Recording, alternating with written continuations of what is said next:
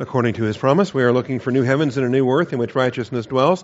Therefore, beloved, since you look for these things, be diligent to be found by him in peace, spotless and blameless, and grow in the grace and knowledge of our Lord and Savior, Jesus Christ. Our growth comes through the Scriptures. Join me this morning in the book of Isaiah. Isaiah chapter 35 this morning. We survived the tribulation last week, so now we get to enter into the millennium. Isaiah 35.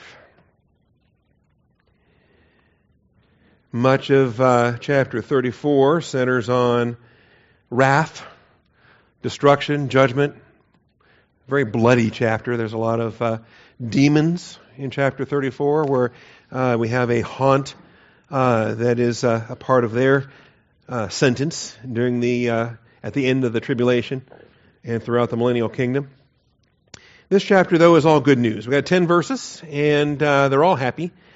The wilderness and the desert will be glad.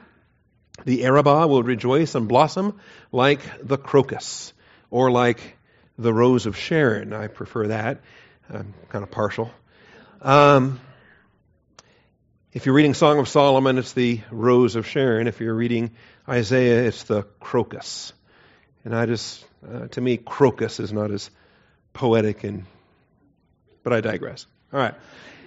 It's good news as far as what blooms and what's beautiful. It will blossom profusely and rejoice with rejoicing and shout of joy.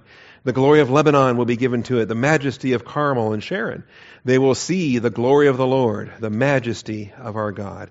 Encourage the exhausted and strengthen the feeble. Say to those with anxious heart, take courage, fear not.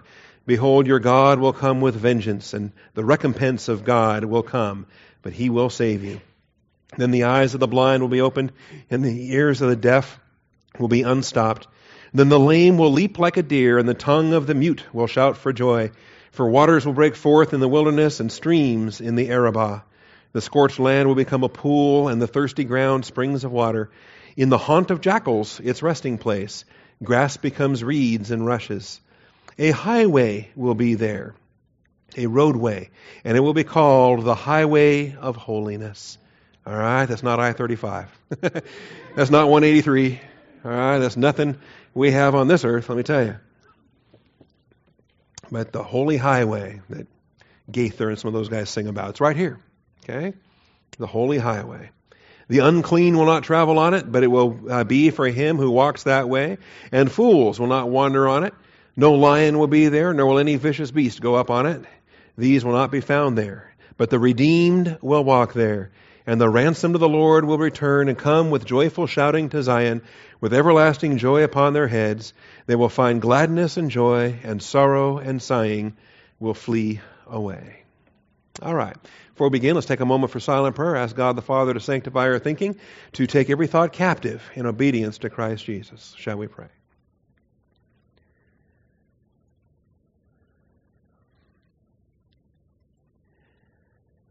Most gracious Heavenly Father, we do thank you for the truth of your word and the precious promises.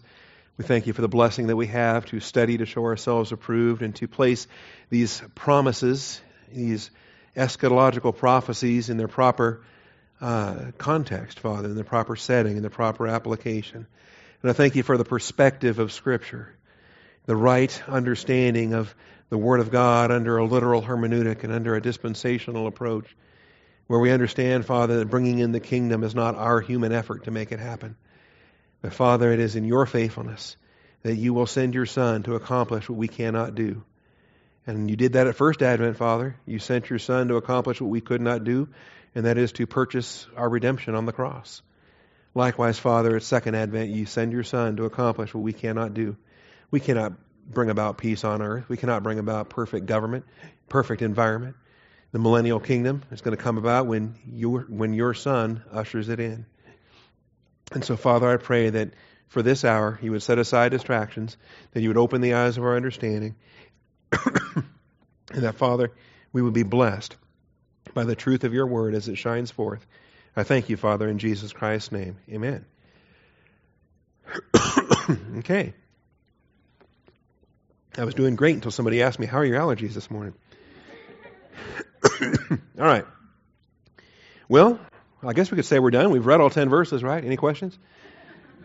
There's much more than that. There's a lot we got to get into, and I want to jump into it. But understand that what we saw last week was the judgment of the tribulation in chapter 34, and then a bridge that carries us across into the millennium, into chapter 35. All right. And so in verses 16 and 17 at the end of chapter 34, we have this bridge. Seek from the book of the Lord and read. And the role that tribulational saints are going to have in the insight of the tribulation, to study the things that had previously been sealed away, to study Daniel, to study Ezekiel, to study Revelation, to study the things that had been sealed that are not available to us in the church age. And see that not one of these will be missing, none will lack its mate. For his mouth has commanded, and his spirit has gathered them. That God is going to accomplish what God has promised. If there's a promise, it's got a mate, okay? The mate is the fulfillment of that promise.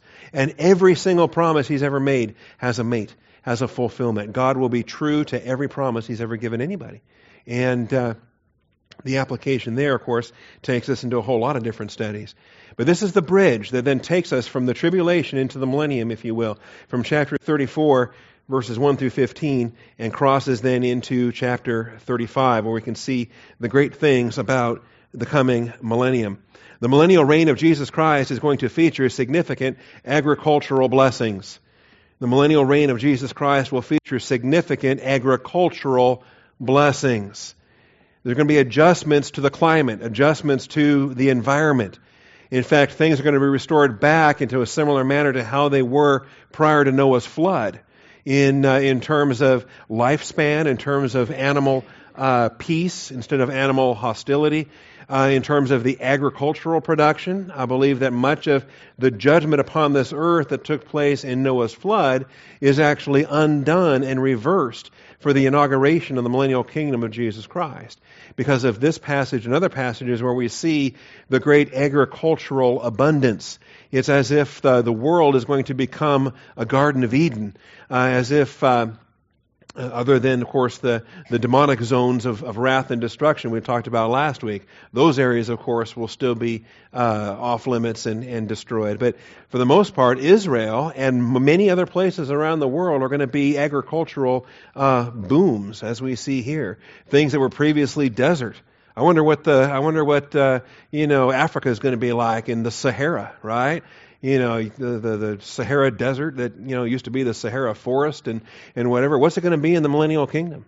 All right, what's it going to be like when he causes the desert to bloom? And these are some of the passages that the modern state of Israel actually quotes today. They believe they have fulfilled many of these passages already through their human effort since 1948. They believe, and even prior to that, in some of the Zionistic settlements that took place in the late 1800s, early 1900s, but that they have caused the desert to bloom. They have brought in irrigation processes and other applications of modern science. Well, let me tell you, they may claim to have fulfilled these promises, but even they haven't seen anything yet compared to what God is going to bless them with when Jesus Christ himself is seated on the throne of David. And so we have these here, verses 1 and 2 as it discusses it, verses 6 and 7, not only the agriculture, but even in the animals with different things. The scorched land will become a pool, the thirsty ground, springs of water. Things that had been haunts will now become places of refuge. Applications there. The fruit of the earth will be their pride and adornment. It's what they are going to be known for. All right? It is their pride. You know, like I talk about growing up in Washington State, and Washington State is known for rain. All right, apples, all right, and Starbucks, but that's not agricultural, all right, or Boeing, or I mean, there's a lot of things, but apples is what I was getting at, thank you. That's why it was not an apple tree that Adam and Eve ate in the Garden of Eden, and I'm sure of that. But think of what they're known for. You know, what is Florida known for? What is agriculturally now? What is Hawaii known for? What are different places known for? Okay. And if you're not sure, well, then I guess they're not known for much, right? But if everybody knows, I mean, if you just say something and the first response is, you know, whatever, well, then that's what they're known for. What's Israel known for? Today, it's not their fruit, okay? But it will be. It will be. They're going to be famous for their fruit. Not only is it mentioned here, but we've even had previews of this already back in chapter 4, if you might recall. Isaiah chapter 4 and verse 2. In that day, the branch of the Lord will be beautiful and glorious, and the fruit of the earth will be the pride and the adornment of the survivors of Israel. Their pride and their adornment, we read in Isaiah 4 and verse 2. But notice, of the survivors of Israel. They have to go through tribulation first. They have to be purified first. They have to be repentant first. And so it's the pride and adornment of the survivors of Israel. In chapter 27, there was a reference to this also. In chapter 27 and verse 6, in the days to come, Jacob will take root, Israel will blossom and sprout, and they will fill the whole world with fruit. How much fruit do you have to export in order to be the provider for 192 nations on this earth? All right, do you export to all 192 nations, or how many there are? To be a fruit exporter to all the nations of this earth. You've got to produce a lot of fruit. And it seems like they're going to have this kind of abundance in their crop yields during the millennial kingdom of Jesus Christ. This also is promised by the prophet Joel. And it's good to turn to these other prophets as well. Remember, we don't just take a verse and say, well, this is what it means. We find that the Scripture agrees with Scripture. We find corroboration in cross-references and in parallel passages. We find if one prophet just says something all by himself, well, where's the confirmation in that? But God gives the confirmation when by the mouth of two or three witnesses all these things can be confirmed. And we learn that Joel is very much in agreement with Isaiah on this point. Joel 2, 21 through 26. And the fun thing about this is where it sits, because we got tribulation in this chapter. We've got the sun, moon, and stars going dark. We've got locusts. There's a lot of wrath, okay? Right in agreement with what we've been studying in Isaiah. Tribulation is on the way. Israel has dark days ahead, and it's going to happen once the church departs. When the restrainer is gone, there is nothing to stop Satan from going after Israel. So that's the context here in Joel chapter 2. And you'll note they get delivered. They stop being a byword and a reproach like we see in verse 17. And then in verse 18, the Lord will be zealous for his land and will have pity on his people. The Lord will answer and say to his people, behold, I'm going to send you grain, new wine, and oil. You will be satisfied in full with them. I will never again make you a reproach among the nations. See, not even at the end of the millennium, not the Gog Magog rebellion against Israel won't reach the level of reproach that this is.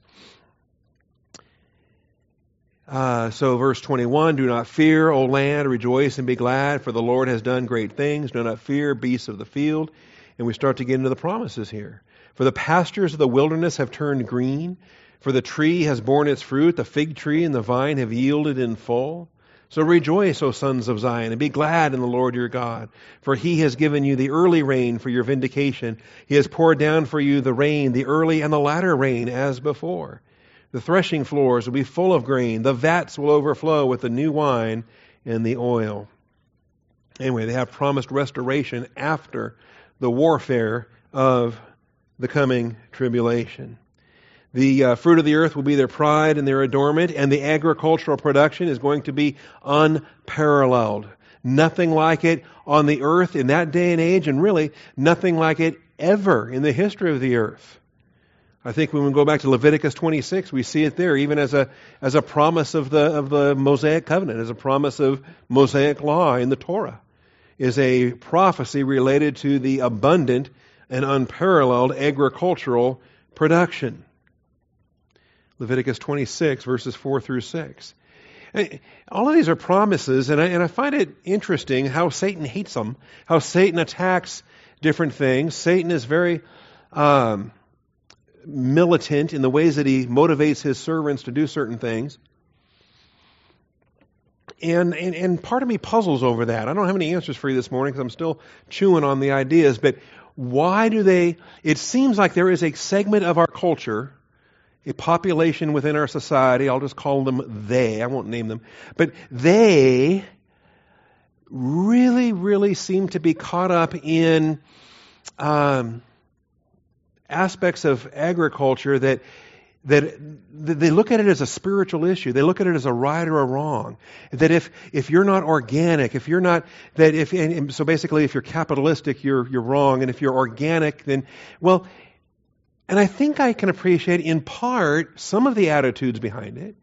In part, I'm not knocking nutrition, and sure, but wait a minute, what is really motivating here?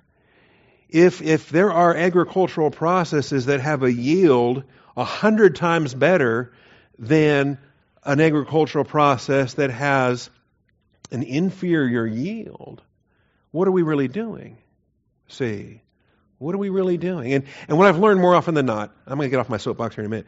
What I've learned more often than not is the crowd that's hostile to any modern innovations, any modern processes, they're also hostile to dams or rerouting rivers or harnessing it. They won't admit it, but what they're hostile to is the fact that we have a mandate to have stewardship of this earth and that we are to harness this earth. We are to rule this earth. I love the fact that we can get electricity out of a river. I think that's great. But there's a crowd that wants the river to just leave it alone, be pristine. The problem is, if you leave it alone, it's destructive. If you don't harness it, if you don't channel it, if you don't irrigate from it, if you don't build up dikes, okay, water, river dikes, if you don't build up... all right, I'm going to get off my soapbox. But it's connected to these prophecies. I don't think it's accidental that God has made agricultural prophecies. And Satan is stepping in to try to counterfeit certain things. He's stepping in trying to deny certain things. He's probably trying to do the same thing with lifespans as well. We'll talk about that when the youth dies at 100. Why is this world so dedicated to trying to expand our lifespan when God's already promised He's going to do that? Okay? The world just wants to get there without God's plan and program is what they want to do. They want to get there themselves. That's what I'm trying to say. All right. Enough of that. And this is 11 o'clock hour. I don't have time for this kind of stuff. We got to hurry through this. Leviticus 26. And you know, here is a passage, and maybe it's not often thought of prophetically as they're receiving the law and they're receiving the code by which they're going to operate as a nation. But you'll notice these blessings for obedience include weather blessings. And so they're not to be idolaters in verse 1. They're to keep the Sabbath and reverence the sanctuary in verse 2. And if you walk in my statutes and keep my commandments so as to carry them out, then I shall give you rains in their season, so the land will yield its produce, and the trees of the field will bear their fruit. Notice, you want the rain in their season. You don't want rain at the wrong time of year, and you don't want too much at the wrong time and everything else. Indeed, your threshing will last for you until the grape gathering, and the grape gathering will last until the sowing time. You will thus eat your food to the full and live securely in your land. You know what happens when the weather doesn't cooperate, and we think we're into spring, and we get all the planting done, and then here comes a late freeze, and it just wrecked everything that you planted. Well, God's in charge of that. Now, this is not only how they're going to operate under Mosaic law in the Old Testament, but think about it also prophetically, how they're going to operate in the millennial kingdom.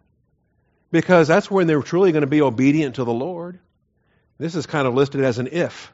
If you walk in my statutes, right? Which in the Old Testament was kind of a coin toss. If. Sometimes they did, most of the time they didn't. In the millennial kingdom, though, it's an if and it's true. They will walk with the Lord. Israel will be the faithful nation for 1,000 years. That boggles the mind. All the Gentiles are going to stand against them, but Israel will be the faithful nation for the 1,000 years. All right, Jeremiah 31:12. Why is Jeremiah 31 significant? When you think of Jeremiah 31, what do you think? Think New Covenant, right? Think, you get into Jeremiah 31, that's New Covenant. Well, Jeremiah 31 and verse 12 speaks to this.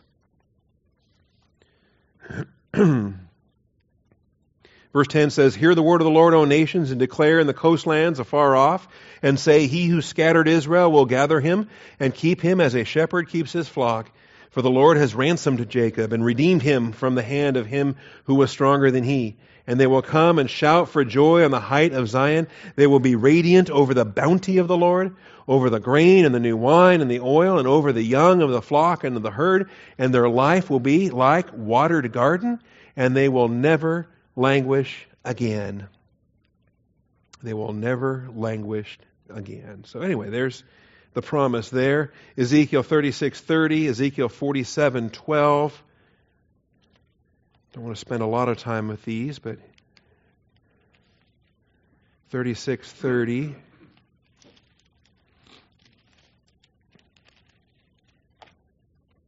I will multiply the fruit of the tree and the produce of the field, so that you will not receive again the disgrace of famine among the nations. They will always have an abundance. They will never starve. They will be exporting to all the nations of the earth. Then you will remember your evil ways and your deeds that were not good, and you will loathe yourselves in your own sight for your iniquities and your abominations. You know, this loathing, this self-loathing, is actually a millennial application for the Jewish people. I believe it's why it only lasts 1,000 years. I believe it's just a day in the Lord's timetable, and God brings the loathing to an end and says, all right, enough of that. And he's ready now for the new heavens and new earth, and carries Israel and all the Gentile nations across into the new heavens and the new earth. But the millennial kingdom is a time for Israel to reflect on their past failure and the present grace they don't earn or deserve in the millennial kingdom. Okay, more on that. Just file that away, self-loathing Jews, okay? And it's not what you think. It's eschatological. It's prophetic for the millennium. Ezekiel 47 and verse 12. As the tribes are receiving their land grants. And this is kind of fun. By the river, on its bank, on the one side and on the other, will grow all kinds of trees for food. Their leaves will not wither. Their fruit will not fail. They will bear every month. I mean, this doesn't just happen today. How often does a tree have a crop? You know, do they get a whole new crop every single month? No. But can you imagine what millennial Israel is going to be like? Every month, here's another crop from the same trees. Their leaves will not wither, their fruit will not fail. They will bear every month because their water flows from the sanctuary, and their fruit will be for food, and their leaves for healing. Their leaves for healing, okay? Far better than any aloe vera or whatever. I'm going to get in trouble. I'm not going to get in trouble. I'm just going to display my plant ignorance as far as what leaves might be useful for healing. These leaves are going to be useful for healing, all right? And imagine a tree that has a whole new crop of fruit every month. Imagine a nation full of those trees. The millennial reign of Jesus Christ will feature significant medical blessings. Verses 3 through 6a, as I get back now to this chapter. Significant medical blessings. They're not going to need Obamacare in the millennial kingdom of Jesus Christ. They won't need any kind of it. Well, they will, but they're going to have it. It's going to be provided for them. Encourage the exhausted, strengthen the feeble. You know, the healing ministry of Christ was indicative of the presence of the Christ on earth. It was the sign and the testimony that the Messiah was walking this earth. Imagine what it's going to be like when the Messiah is ruling this earth, seated on the throne, and his nation is ministering to the Gentile nations in their stewardship capacities. What's the healing going to be like then? So encourage the exhausted, strengthen the feeble. Say to those with anxious heart, take courage, fear not. I think it includes not only physical health, but even your mental well-being. Even the things of the problems of life that leave you emotionally in turmoil. Take courage. I mean, nowadays we say, take courage, Jesus Christ is in control, right? Yeah, he's in control. Of course he's in control. But there's other human beings that are in office. Okay, and so I'm of a divided mind right now, walking by faith and trusting in faith and still seeing this. Well, imagine when faith is sight. Imagine when Jesus Christ is in control, as he always has been, and when he's seated on the throne of David and ruling this world with perfect government, perfect environment. You think there's a peace of mind there? Talk about common grace, where even the unbelievers are going to benefit from having Jesus Christ on David's throne. And so the eyes of the blind will be opened. Are we going to have any blind people in the millennium? I don't think so. The ears of the deaf will be unstopped. The lame will leap like a deer. That doesn't happen these days. And the tongue of the mute will shout for joy. You know, much of what is called disease or what's called infirmities is actually demonic. That's why the doctors can't figure it out. But in the millennial kingdom, they're all going to be locked away. They're all going to be banished to their haunts, to their no-go zones that Jesus creates. Satan will be in the abyss for the 1,000 years. The fallen angels, the demons, they're going to be out of operation. That act alone is going to heal a whole lot of folks. All right, so we have it in the description there. Understand, the healing of the sick is indicative of the personal presence of the Messiah. This was part of his testimony in First Advent. It's going to be part of his testimony at Second Advent. It's a part of what the Pharisees couldn't deny. They hated it, I think. Absolutely hated the fact that he was doing all these things, and they couldn't deny the miracles. So they'd pull their hair out and say, well, what can we do now? We can't deny that a miracle's taking place, so how do we shut them up? How do we keep them from preaching this? Psalm 146, verses 7 through 10. Isaiah 42, verses 6 and 7. We'll have it in just a few more chapters. About 6 weeks from now, 7 weeks from now, we'll be looking at Isaiah 42. Matthew 11, verses 2 through 6. Indicative of the personal presence of the Messiah. You know, if you think about it, fallen humans in a fallen world, right? That's us. That's everybody. That's everybody since Adam and Eve fell into sin. You have fallen humans in a fallen world. Mortal bodies in this fallen world.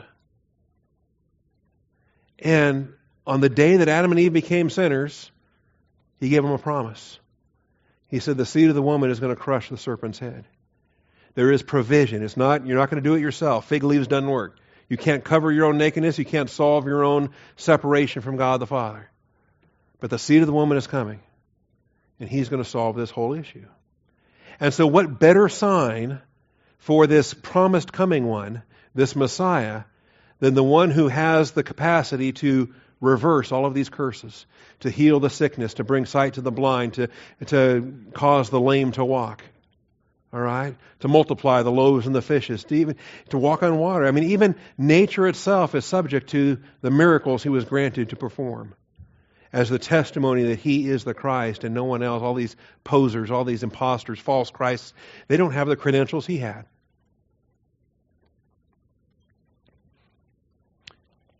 Psalm 146 speaks to this. And also, I think, this recognition helps us to understand that our role is the role of dominion and stewardship. It is not the role of bringing in the perfect environment. Christ will do that when he comes. Psalm 146, verses 7 through 10. Sing to the Lord with thanksgiving. Sing praises to our God on the lyre, L-Y-R-E, musical instrument, who covers the heavens with clouds. Notice God does this. Who provides rain for the earth, who makes grass to grow on the mountains. He gives to the beast its food and to the young ravens which cry. He does not delight in the strength of the horse. He does not take pleasure in the legs of a man. The Lord favors those who fear him, and those who wait for his loving kindness.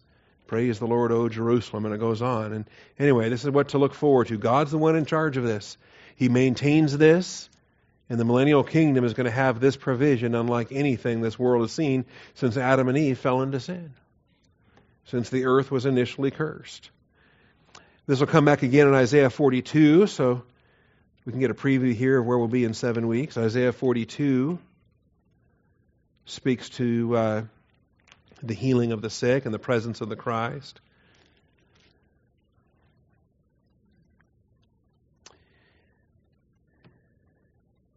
You know, it's interesting. Behold, my servant whom I uphold, my chosen one in whom my soul delights. You know what this chapter is about? This chapter is about Jesus Christ. This chapter is about my beloved Son in whom I'm well pleased. When the heavens opened up and God the Father pronounced, this is him. Okay? The one I was talking about in Isaiah 42. my chosen one in whom my soul delights. I put my spirit upon him. This is the moment where he receives the baptism of the Holy Spirit. It descends upon him like a dove, and he begins his earthly ministry. Isaiah wrote about it 700 years ahead of time. He will bring forth justice to the nations. He will not cry out or raise his voice, nor make his voice heard in the street. Notice Jesus didn't go all militant in his first Advent ministry and start getting politically involved. A bruised reed he will not break. A dimly burning wick he will not extinguish. He will faithfully bring forth justice. Anyway, look at this, the context for this. Verse 5, thus says God the Lord, who created the heavens and stretched them out, who spread out the earth and its offspring, who gives breath to the people on it and spirit to those who walk in it. Here's the thing, unbelievers don't even realize the common grace they receive. They're breathing God's good air and they're walking on God's good earth, and they've got no clue. We'll talk about that this evening in common grace. I am the Lord, I have called you in righteousness. I will also hold you by the hand and watch over you. I will appoint you as a covenant to the people, as a light to the nations. Who's he talking to here? God the Father is talking to God the Son, and the promise of what his incarnation would be like. To open blind eyes, to bring out prisoners from the dungeon, and those who dwell in darkness from the prison. What's this a prophecy of? You know, Jesus quoted this passage. I am the Lord, that is my name. I will not give my glory to another, nor my praise to graven images. Why is idolatry commandment number 1? Why does God not tolerate any other God besides him? Why will he not give his glory to another? But he gives his glory to Jesus Christ. Okay? This is significant. This is extraordinary. So, Matthew chapter 11. Matthew chapter 11, and here's into the New Testament now. And John the Baptist is in prison. He's about to lose his head. He's going to send a couple of disciples to get some answers. You know, if you know that you've got a week left to live, what's your priority? Doctrine? That was what John the Baptist wanted. He dispatched his, I imagine those guys were hanging out, trying to encourage him, trying to minister to him and whatever. He said, get out of here. Go find Jesus. Get these questions answered. I appreciate that. When John, while in prison, heard of the works of Christ, he sent word by his disciples and said to him, are you the expected one, or should we look for someone else? And remember that there were possibilities. There could be two Christs. And they weren't clear. They're reading their prophetic messages. They're seeing, hey, there's a suffering Messiah. There's a reigning Messiah. They struggled. 1 Peter 1 talks about this. They made careful searches and inquiries, seeking to determine what person or time the Spirit of Christ within them was indicating as he predicted the sufferings of Christ and the glories to follow. And so in the Old Testament, they just didn't know. They said, well, there's a suffering Messiah, there's a reigning Messiah. Maybe that's two Messiahs. And then they thought, well, no, maybe it's one Messiah. Maybe he's coming two times. And as much as they studied, they couldn't find the answer. And as much as they inquired of the Lord didn't give them the answer. The Lord said, revealed to them, they weren't serving themselves, but you, the church age, okay? That the answer was going to come later. And so they contented themselves to simply preach the word and not know the totality of how those two things were going to be reconciled. Here's John the Baptist. He's got a chance now to get his question reconciled, to get his question answered. Are you the expected one, or should we look for someone else? In other words, is there a second Christ coming to do the reigning part, since we're fulfilling the suffering part here? And Jesus answered and said to him, does this sound familiar? Go and report to John what you hear and see. The blind receive sight, the lame walk, the lepers are cleansed, the deaf hear. Goes on to say, the dead are raised up, and the poor have the gospel preached to them. John the Baptist should have responded to that immediately and clicked with Isaiah 35. The kingdom of heaven is at hand. This is the Christ. The miracles are undeniable testimony. All right. So healing the sick is indicative of the personal presence of Messiah. The leaves of Israel's trees will have health benefits. And some of this, of course, we already read the verse and commented on it, but it's a situation that we're going to see in the new heavens and new earth as well, when the tree of life is replanted, when the water of life is flowing. In Revelation 21 and 22, we see this on the new earth. So if you want to add to Ezekiel 47, you can, because it's also featured in Revelation 22, the river and the tree of life.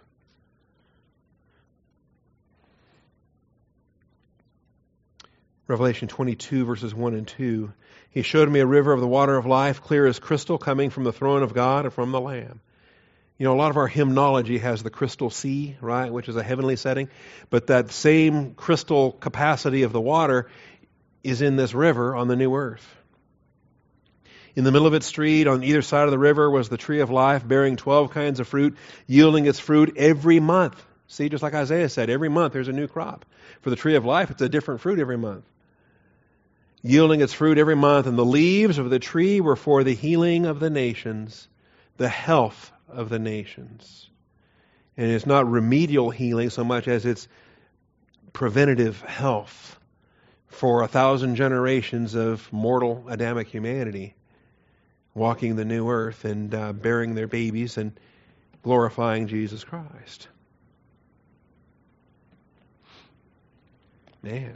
You guys don't want to go out in the rain, do you? Just stay here and teach an extra 2 or 3 hours. All right. Physical death will still take place in the millennium, not on the new earth, but in the millennium. Physical death will still take place, but 100 years of age will be considered youthful. That's why we need these leaves for the healing of the nations. This is why it's a great export product for Israel. They're the only nation that has these kind of trees and these kind of leaves. All right, you think the Gentiles would have an interest in those? Yeah. The leaves are for the healing of the nations. And so there will still be sickness, there will still be death. That's why they need the leaves. Even on the new earth, without sickness and death, they will still make use of the leaves. There was a tree of life in the Garden of Eden, even though Adam and Eve were sinless. And that's the provision for their mortal bodies. It's a way for mortality to not die of old age. Let me get back to Isaiah here. Isaiah 65. You know, and of course, obviously, this is why humans want that's why Ponce de Leon searched for the water of life, and why there's always legends and rumors and mythology and all these things. You know, if you had a fountain in your backyard and one glass from that fountain made you 10 years younger, okay, 20 years younger, whatever. You wouldn't want to drink from it too often, right? You would pace yourself. At least I would. I've given this some thought, actually. How frequently do you need to eat from the tree of life to regenerate? You know, it's like a Doctor Who regeneration or whatever. But in their mortal bodies, it's for the health of the nations. They kicked Adam and Eve out of the garden because they said if they eat from that tree of life, they're going to live forever. As fallen bodies, God said, I can't handle that. But in the new heavens and new earth, they're going to live forever for the 1,000 generations of childbearing that they do there in the new earth. All right, Isaiah 65:20. No longer will there be in it an infant who lives but a few days. So great benefits to the infant mortality rate. Or an old man who does not live out his days, for the youth will die at the age of 100. And the one who does not reach the age of 100 will be thought accursed. That's how we know this is not new heavens, new earth. This is millennium. There's still death in the millennium. It's just that they're restored back to the pre-flood lifespans. How long did they live before Noah's flood? And then after Noah's flood, they started to diminish. All right. So the youth dies at 100. And everybody says, oh, that's so sad. He was so young. He had his whole life in front of him. He was only 100. I'm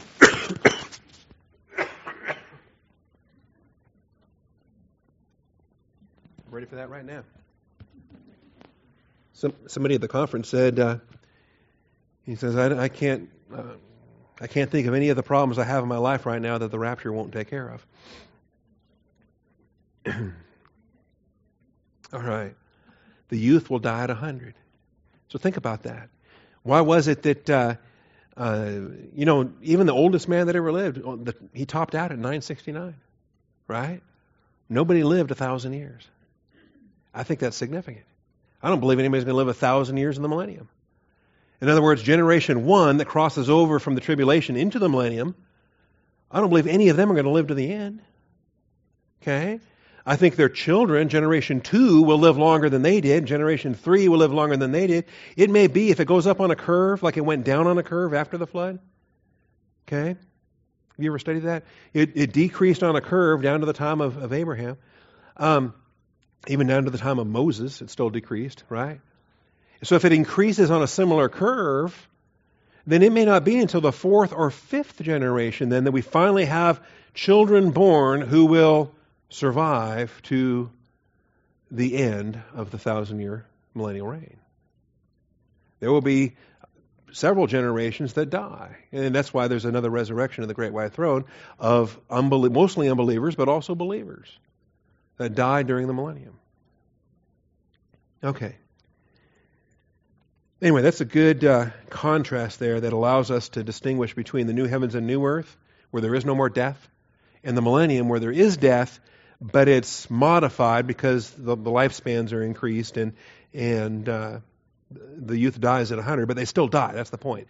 They die at 100 and they still die. There is still physical death in the millennial reign. Finally, then,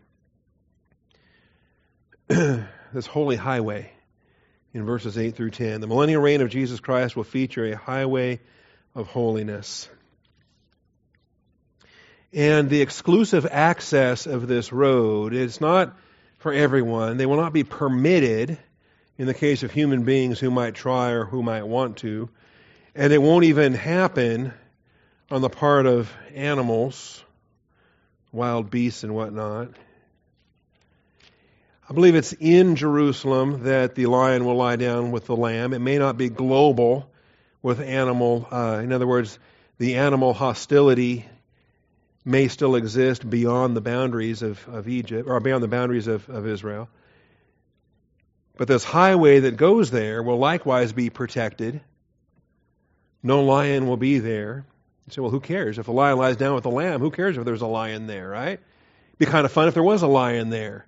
If he's like Fluffy, my kitty cat, then hey, why? Who cares if there's a lion on the road? Well, the lion will lie down with the lamb, but do we know that's global, or is that limited to the land of promise? Is that limited to Israel and their blessings, like some of these other promises? Okay. Nor will any vicious beast go up on it. These will not be found there. So it's a place of safety, and it's also a place of regeneration, because the redeemed will walk there. The ransomed of the Lord will return. This is a road that is only for us. Now, if you think about it, that exists today, but it's a spiritual reality, or it's a metaphor, if you think about it. The Christian way of life, that's a road that's only for us. The path of righteousness, Proverbs 4 talks about, that's a road that's only for us. You and I are on that road. Okay? I trust, if you're here this morning, you're on that road. You're under teaching in a local church because you're on that road. You're already on the holy highway. But that's a spiritual reality that we understand in metaphor, we understand in typology, but it's going to be very literal on this earth in the millennial kingdom. It will be the highway that takes the Jews to Jerusalem. That's the route of their parade. And there will be a parade, by the way. I believe that unbelievers will be unable to travel along this highway. I think even a carnal believer is going to be ejected off this highway. Try to walk on that highway when he's out of fellowship. All right? Now, you can sneak in here when you're out of fellowship and we won't know. You could sit there and grind your teeth and be all carnal and mad and we won't know. Okay? God knows. But on this holy highway, if you're carnal and you try to step one foot on that highway, oh, I kind of hope to see that. It'd be kind of fun to watch. What happens when a believer out of fellowship takes one step on the highway? You know, how spectacular is it when he's flung off the road. I wonder sometimes. But clearly any unbeliever will be unable to travel along this highway. And I believe also carnal believers. I suspect too, it's for the humans, it's for the mortals to walk upon. We're going to be glorified. We're going to be, we're going to be like the Lord. I don't know what our mode of travel is going to be like. But I do see in the resurrection that he went from Emmaus to Jerusalem. He was popping into the upper room. He was showing up in different places. I don't believe he was walking everywhere in the resurrection. Okay, so I expect there's some kind of dimensional something, flight or teleportation or something. Okay, something else I put some thought into. But this road and this parade on this road that no unbeliever is going to be allowed to walk on. I believe this is going to be the road that they parade along from the location of their wilderness judgment. Ezekiel 20 talks about the nation being brought into a wilderness judgment. Are you familiar with this? Ezekiel chapter 20. Because, you know, God is so brilliant in everything that he does and all the promises that he makes, including promises that sometimes we look at those and say, well, that's contradictory. How can that be true? How can it be that he regathers every Jewish person from the face of the earth? And how can it be that only believers go into the land? Because there's going to be a lot of Jewish people that aren't believers. How can he gather all the Jewish people and how can only believers enter into the land? Well, they're both true. And the reason why they're both true is because he gathers all the Jewish people and he removes the unbelievers. This is the wilderness judgment of Israel. And we read about it. It shouldn't be a shock or a secret because it says so right here. Ezekiel 20, verses 33 through 38. As I live, declares the Lord God, surely with a mighty hand and an outstretched arm and with wrath poured out, I shall be king over you. Now, as I live, he takes a vow and he connects this promise with his own eternal life. Remember, this is the God who cannot lie takes a vow. And the God who cannot die stakes his life on it. To me, that's just powerful. As I live, declares the Lord God. And I will bring you out from the peoples and gather you from the lands where you are scattered with a mighty hand and with outstretched arm and with wrath poured out. And I will bring you into the wilderness of the peoples.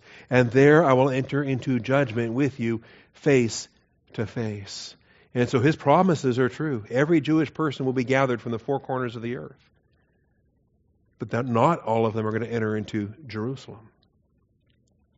I will bring you into the wilderness of the peoples and enter into judgment with you face to face as I entered into judgment with your fathers in the wilderness of the land of Egypt. See, what did he do when he brought them through the Red Sea? Did he just take them straight up to the land flowing with milk and honey? He took them down to Sinai, didn't he? He entered into judgment with them. He handed them Mosaic law. He's going to enter into judgment with Israel. After Armageddon. He's going to bring them into the wilderness judgment. He's not going to hand them Mosaic law. He's going to hand them kingdom law. He's going to execute the unbelievers. And then he's going to lead the parade, the march, on the holy highway up to Jerusalem. He says, as I entered into judgment. And the parallel with the Exodus is critical because it's a theme that's also in Isaiah. As I entered into judgment with your fathers in the wilderness of the land of Egypt, so I will enter into judgment with you, declares the Lord God. I will make you pass under the rod. I will bring you into the bond of the covenant. Remember when he died on the cross? What did he say? When he gave the first communion, what did he say? He says, this is the blood of the new covenant which is given for you. When has Israel been brought under the covenant? The blood was shed on the cross. But when was it applied to the nation of Israel? It has not yet been applied to the nation of Israel. Not until he takes them to this wilderness judgment. And I will purge from you the rebels and those who transgress against me. And I will bring them out of the land where they sojourn, but they will not enter the land of Israel. Thus you will know that I am the Lord. And you think about the Exodus generation that they came out of Egypt. They didn't go into Canaan, all right, other than Caleb and Joshua, right? But this is what we're going to see at the second advent of Jesus Christ. Every Jewish person on the planet gets brought into the valley of judgment. And the unbelievers are executed. Only believers enter the millennial kingdom. All right? Something similar happens with the Gentiles. It's called the sheep and goat judgment. And sheep-believing Gentiles get to enter the millennium. Goats, unbelieving Gentiles, do not. This millennial highway is likened to the pathway God made for Israel through the Red Sea. It's even brought up again in Isaiah 51, verses 10, 11. This millennial highway is likened to the pathway God made for Israel through the Red Sea. So we'll see this again when we get to Isaiah 51. I'm just out of time. Isaiah 51.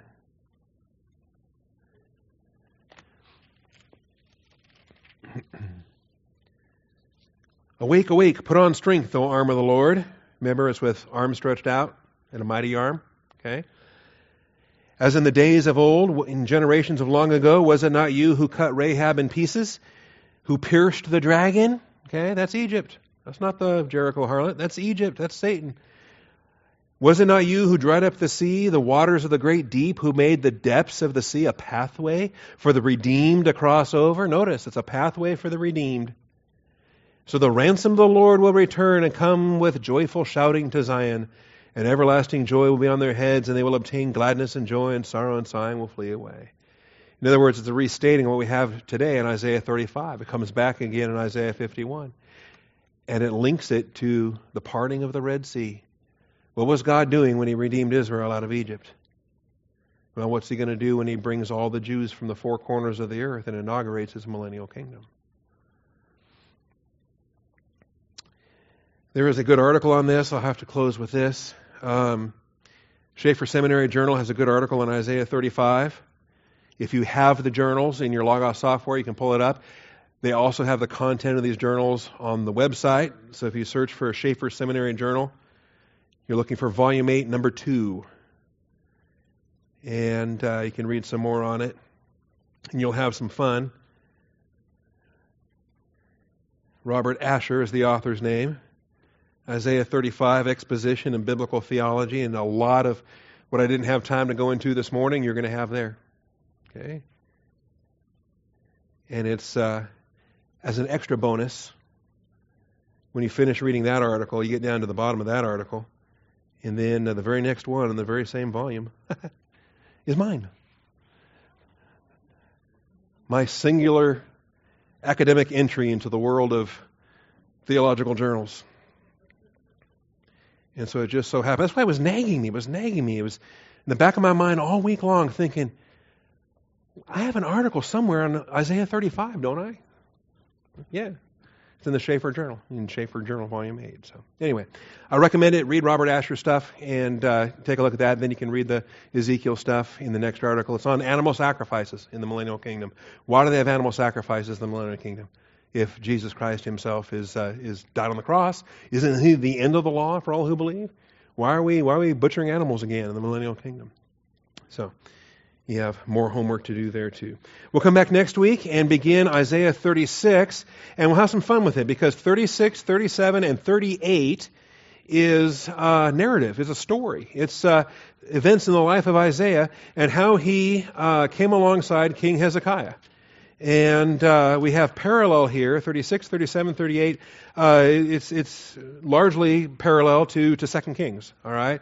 And so we can go to 2 Kings and read the story kind of from the king's point of view. We can go to Isaiah and read the story, same story, from the prophet's point of view, from the viewpoint of Isaiah, who ministered to the king during the time of his struggle. And the more we read about it, when we see Hezekiah and all of his fears, and we see the influence and blessing that Isaiah was, my prayer is that God would send an Isaiah to our governor, to our president, to our mayor, put believers with doctrine in places of influence where they can counsel political leaders that need it, all right, in every way. So we'll start that next week, and we got 3 weeks of that coming up. 36, 37, 38 are good chapters for that here in the book of Isaiah. Father, thank you for your faithfulness. Thank you for this time together. Thank you for the blessings we have to study to show ourselves approved. And it's fun, Father, to think about this coming millennium. But, Father, we realize that the millennium is preceded by the tribulation. The tribulation is preceded by the rapture. We're living our lives now in the church, day by day, moment by moment, listening for the Lord himself to descend from heaven with a shout, with the voice of the archangel and the trumpet of God. And, Father, that trumpet could sound today. I ask that it does come today. But in the meantime, Father, so long as you delay, so long as you're gracious and merciful, then, Father, we've got friends and family members, loved ones, neighbors, enemies. There's no shortage of folks, Father, that we know personally that, Father, if the trumpet was to sound right now, they would not be snatched up with us in the clouds. They would be remaining on this earth. They would be left behind, Father, left behind to face the unrestrained, merciless wrath of Satan and his Antichrist. So, Father, I pray that you would motivate our evangelism, that you would motivate our fervency. Father, be at work in and through us for your good pleasure. I thank you, Father, in Jesus Christ's name. Amen.